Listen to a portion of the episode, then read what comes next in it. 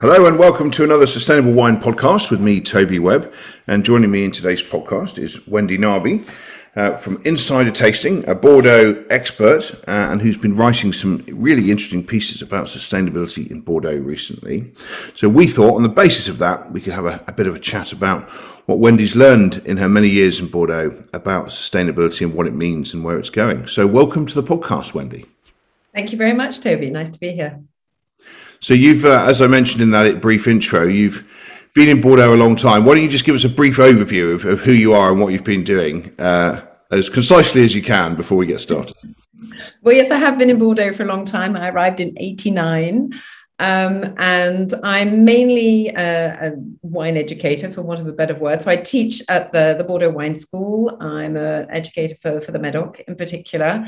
And as you mentioned, I write on the blog trying to share this, uh, this passion that I've had for Bordeaux for uh, a long time with uh, people who are interested. Yeah. So let's start out by defining our terms of reference. What do we mean when we say Bordeaux? Because you sort of think of a city with some vineyards around it, but that's not really right, is it? It's actually an enormous geographical or jurisdictional region of France when we talk about Bordeaux and wine. Yeah, it is. It's enormous, um, which I think makes it fabulous because it's diverse. It's really interesting. We've got 110,000 hectares of vineyards. There's about 6,000 different wineries, or of course, chateaux, as they're called in, uh, in Bordeaux. And um, we've got 60 odd different appellations. So you've got this huge diversity. And because it's so big, you've also got a diversity of climate, um, you know, microclimates, climates. So when we're talking about sustainability and, and this diversity means, I think, it's in a way it's much more interesting but it's much more difficult because there's no one size fits all solution uh, to some of the problems we have because of this diversity. Yes um, interesting point about different climatic conditions. Just looking at the map if you go all the way to the end of the medoc you're actually closer to cognac as a town than you are to bordeaux the city. Um, so that's a really interesting point is that you know there is there are those microclimates even within in that area. And of course, with Atlantic weather, you know, there's a lot of variation. So let's talk about Bordeaux's history and sustainability. You often see these stats saying, you know, largest user of chemical inputs in France, but that's because it's the one of the largest regions in France. Um, so big, yeah. And a lot's been happening over the last 10 or 20 years. I've been going there for about 15 years and, and talking about sustainability with producers. And it's really accelerated in that time. And I imagine since you've been there, you know, a real really has changed. So what's how would you characterize the change? Have there been points where it's accelerated? Just really curious as to what your reflections are on, you know, your views there since since the late 80s. Yeah, I think it has changed enormously. Everything in Bordeaux has changed enormously. Um, I think there's been a much more open mindedness. So that goes for everything from opening the doors of the chateaus to opening the debate about winemaking methods to looking at the soils. And I think looking at the soils and understanding the soils and this notion of precision viticulture, really digging down into plot by plot viticulture has been really, really important for the quality and the consistency of the wine but also making um, applying sustainability a lot easier because when you've got a better understanding of the soil and what's going on locally, it's a lot easier to treat or not to treat or how to treat. So I think that's one of the big reasons behind it. I also think a fact that we forget a lot about uh, Bordeaux is that it vast majority of the properties are family owned. Um, so there's a long history. Obviously, you know, winemaking goes back to the Roman times in Bordeaux, but there's fa- there's families there that have been five, six, seven generations in the same family. And the fact that a lot of these properties are family owned and not hugely wealthy, which isn't always the image that we have of Bordeaux, means that they haven't necessarily used tons of products in the past. They've almost been sustainable without trying to be sustainable. Um, and I think that family atmosphere or that family management and that notion of stewardship has been really important uh, in the region, which is something we bypass. And also, I would say, coming on to what you were saying about the climate, what's been really interesting is as well as having a better understanding of the soils this notion of terroir we've had a better understanding of the climate everywhere you go now at the properties in bordeaux you'll see little weather stations dotted around um, so this understanding of the climate and this is important because we now know you know the big bugbear in bordeaux is of course humidity right we're on the atlantic coast as you said um, and mildew and oidium and rot issues are a challenge uh, putting it politely, uh, in certain vintages. So now we have very precise modeling of diseases like oidium and mildew. And understanding weather patterns means, I would say, one of the big things is people are not treating prophylactically anymore. They're not treating just in case, which is what they did before. They would blanket treat just in case we had uh, mildew. Now we know when we're going to have mildew we model the diseases so that we have much more precision uh, in the way we treat. So I would say those are some of the the major changes that you can see in the vineyards. Yes, that precision element is really important, isn't it? I mean, I, I see it in other areas of agriculture.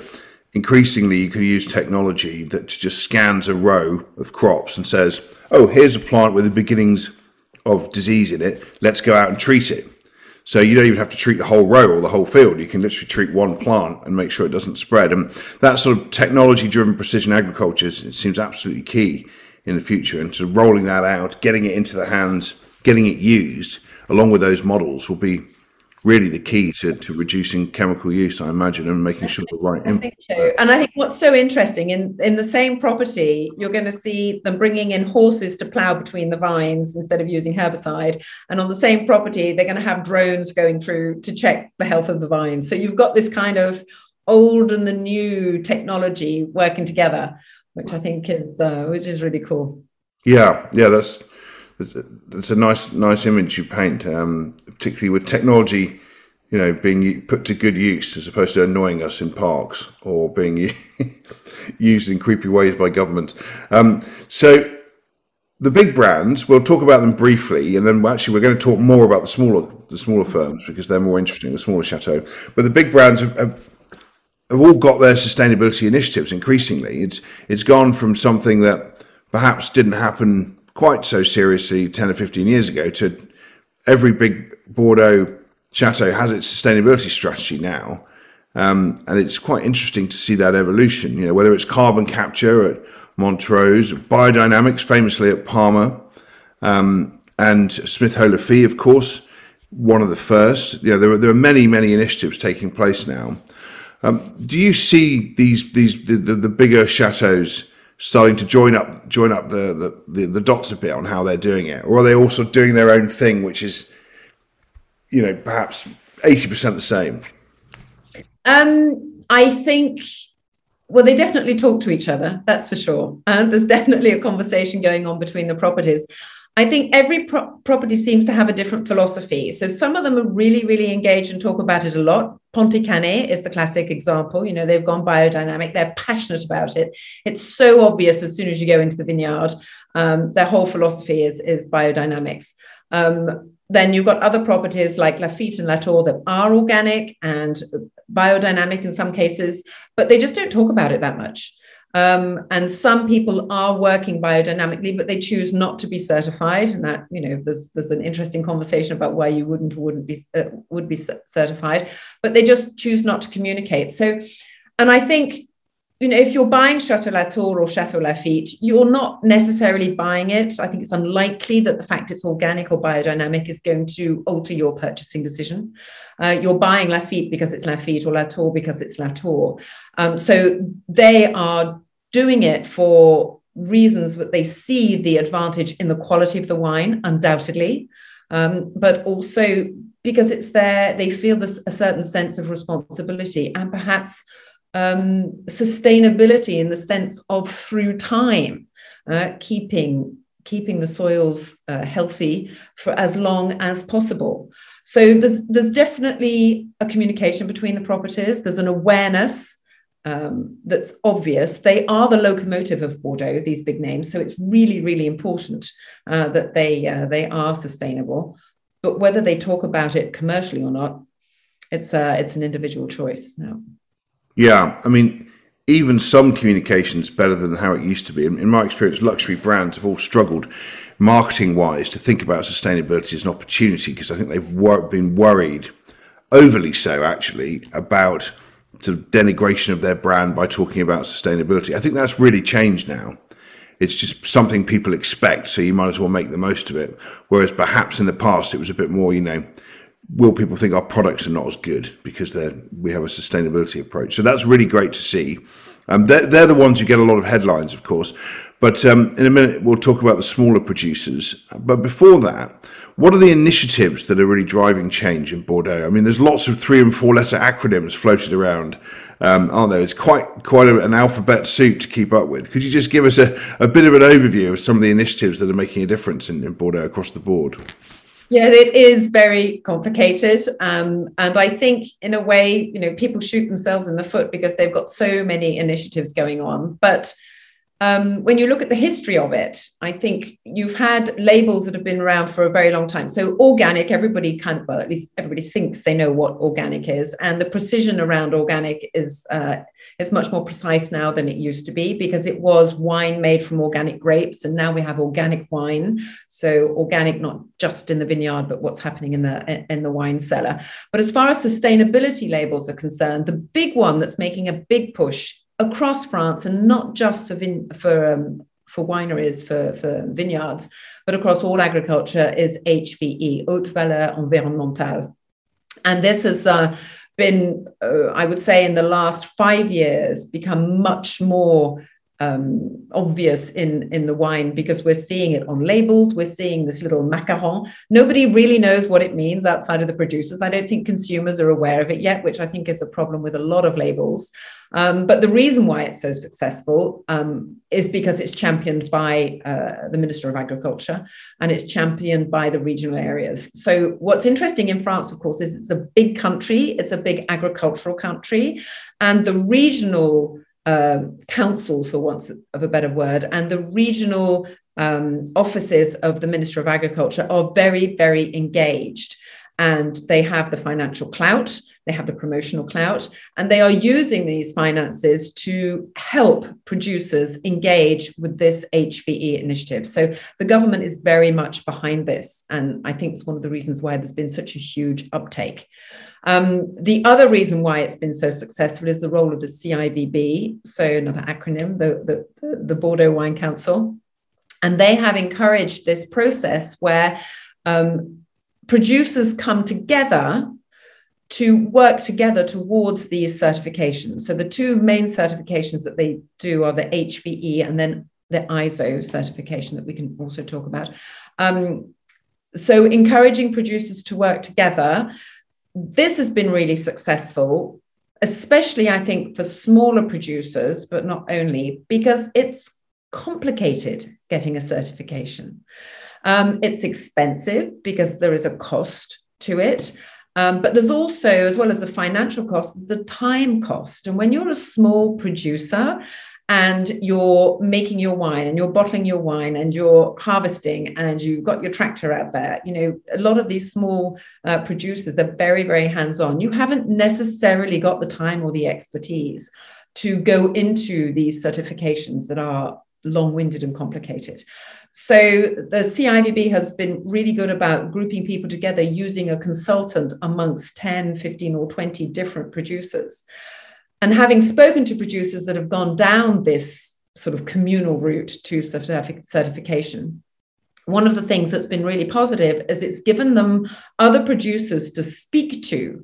So, in the same boat as them, um, to share a common experience and find common solutions, as well as sharing uh, certain costs. So, I think those are uh, two of the initiatives probably that explain why there's been this big, this big uptake in uh, in the certification it's very interesting to see the trend because a lot, a lot of Bordeaux is well, most of Bordeaux is these smaller chateaux, isn't it? Um, and they're the sort of backbone, but they don't get the credit um, in terms of you know the big names get all the attention uh, for, for reasons we can understand or, or know.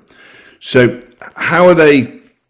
How are they moving things on? I mean, I remember a few years ago talking to one of the leading producers that's known for being sustainable, and they said, "Well, you know, we'd love to do." what we what we're doing in the main vineyard in our smaller vineyard down the road, but we sell the wine for 10 euros a bottle to the trade, and we just can't afford to do the kind of stuff that we're doing. We have to spray, otherwise we lose the crop. I mean, it's a marginal business. Is sustain, can sustainability be an opportunity for, for those sorts of folks? How do we get to that? I think that's the really interesting question, isn't it? I think it is an opportunity for some of them because it's going to open up markets that perhaps weren't available to them before. You know, if you are a very well known brand, people are buying your wine because of the brand. If you are a less well known brand, and you know, we've got 6,000 vineyards, there's a lot of competition for a similar price point, a similar market. So having something else to say about your product, I think really does open up a different market. I think um, importers and consumers are asking the question around sustainability more and more. So it is a new opportunity. But talking about this working together as well, I think what's important is now when you look, look at the ODGs. So the ODGs are the managing organizations, if you like, for each different appellation. Even now, to be able to get your qualification to call yourself, for example, a Saint-Emilion, you are going to have to have um, um, some kind of ecological certification and probably HVE. So, yes, it's an opportunity, but it's also going to start to become an obligation. If you want to be able to market your wine under a known Bordeaux appellation, which of course you do as a producer, um, there are some people that are offbeat and, and, have a big enough following not to, but for the vast majority, they do. It's going to be an obligation. So, yes, it's an opportunity, but I think more and more it's also going to become uh, an obligation. I also think um, the notion of biodiversity, people have an image of a wine as being a product of the countryside, of being a natural product. And I think one of the reasons people have held back, or perhaps some producers have held back in the past, is that by talking about a natural aspect to wine, they're frightened of saying, well, of course, wine's natural. They're frightened of a certain reaction, perhaps from consumers. What do you mean wine isn't natural or sustainable? So you know, it's a it's a delicate conversation to have. But I think there's been this. Um, people are very encouraged to talk about this biodiversity, and you see it in Margaux, for example. Margaux, as an appellation, has you know very famous properties that are uh, organic and biodynamic. Of course, Chateau Margaux at its heart but they are not the majority. Um, so Margaux is really pushing this notion of biodiversity, creating within the whole of the appellation um, these green corridors, uh, increasing hedgerow planting, not, um, not mowing the verges. So, all these different initiatives and the whole of the Margaux appellation, even the little guys that aren't classified, you know, the small cru artisan, uh, the cru bourgeois, etc., they profit from um, this movement. So, I think I've gone off on a bit of a tangent. I'm not sure I really answered the question, but we can see that yes, there definitely are opportunities there. Yeah, there's um, there's a huge amount that can be done, isn't there, to, to promote the region beyond just the, the core product. And I always think with wine labels, it's such a missed opportunity. You know, I mean, I, I talk about this a lot, but I, you know, there are banana companies putting QR codes on bananas that you point your phone at them, and then you're walking around an organic Colombian banana farm. Why can't we do that with wine? Why can't we, you know, be seeing the vineyard?